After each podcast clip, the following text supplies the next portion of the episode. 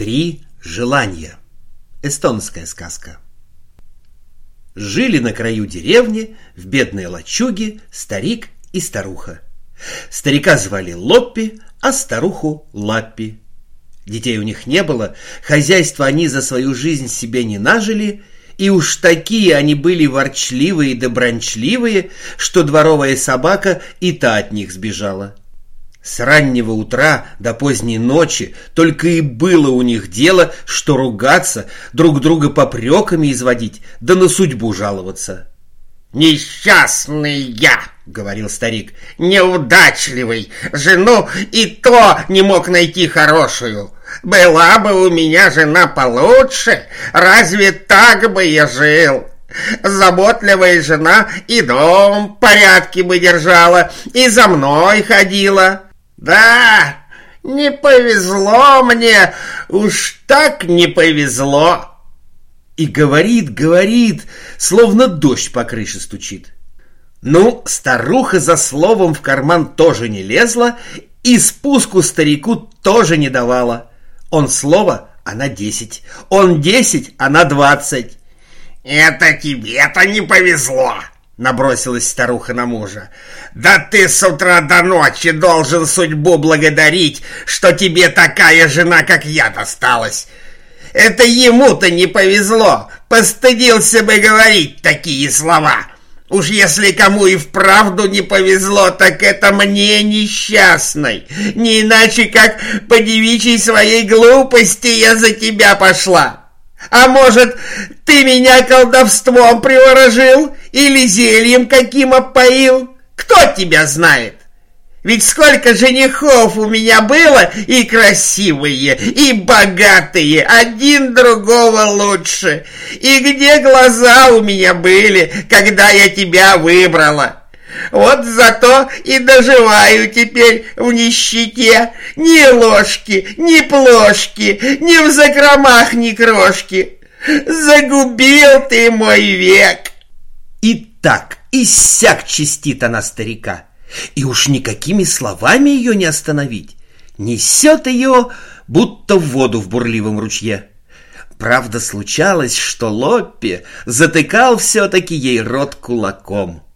Однажды сидели Лоппи и Лаппи в своем бедном доме за пустым столом и, как водится, друг на друге срывали злость. И вдруг никто не стучал, и дверь словно бы не открывалась, только видят старики, в лачуге у них гостья. Платье на ней господское, а сама она такая ласковая да приветливая. «Я знаю, — говорит, — вы люди бедные, немало горя видели на своем веку. Вот я и хочу вам помочь. Я выполню три ваших желания. Стоит только вам их назвать. Да смотрите, не торопитесь, не ссорьтесь и не ругайтесь, а подумайте хорошенько, чего бы вы хотели. Даю вам три дня на размышление. Сказала и словно сквозь пол провалилась. Дверь не открывалась, калитка не скрипела, а гостя и след простыл. Как и не было ее. Лоппи и Лаппи молча смотрели друг на друга и не знали, что и думать о таком чуде. Наконец Лоппи сказал. «Пойдем-ка спать. Впереди у нас три дня, успеем обо всем подумать.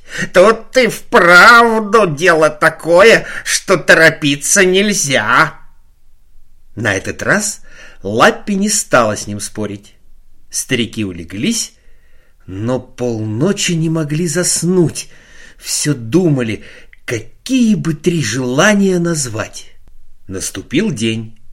Старика и старуху будто кто подменил. Лоппи не проклинал судьбу, Лаппи не попрекала мужа бедностью. В лачуге их с утра до ночи была такая тишина, словно никто тут не жил. Кое-кто из соседей даже заглянул к ним.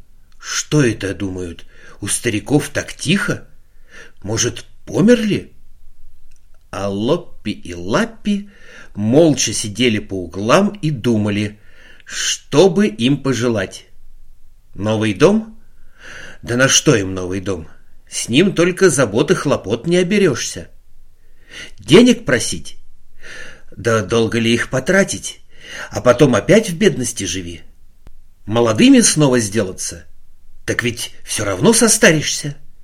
День прошел, второй кончился, а Лоппи и Лаппи ничего не надумали. На третий день решил старик пойти к соседям. Слышал он, что там хозяева свинью закололи и колбасу варят.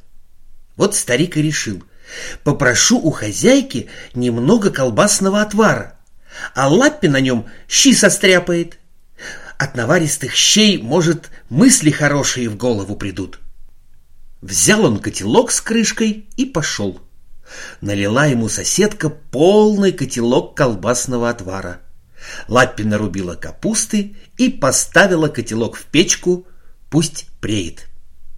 Вечером, когда пришло время ужинать, Лоппи уселся за стол, а Лаппи вытащила из печки котелок с капустной похлебкой.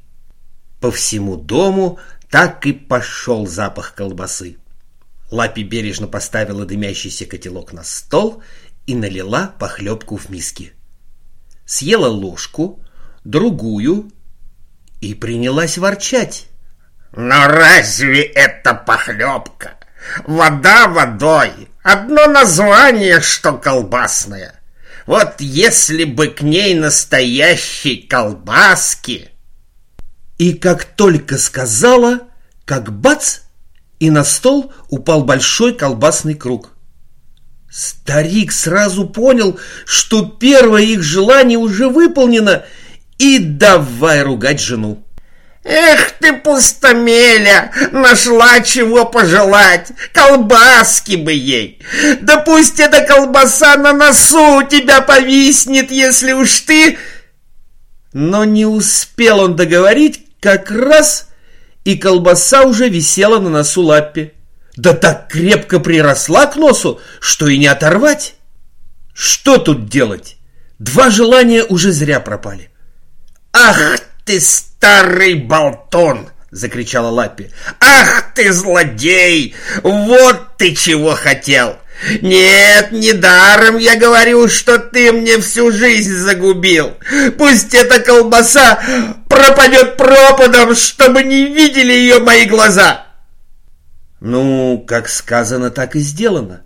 Вмиг колбаса исчезла, словно в воздухе растворилась а Лоппи и Лаппи остались ни с чем.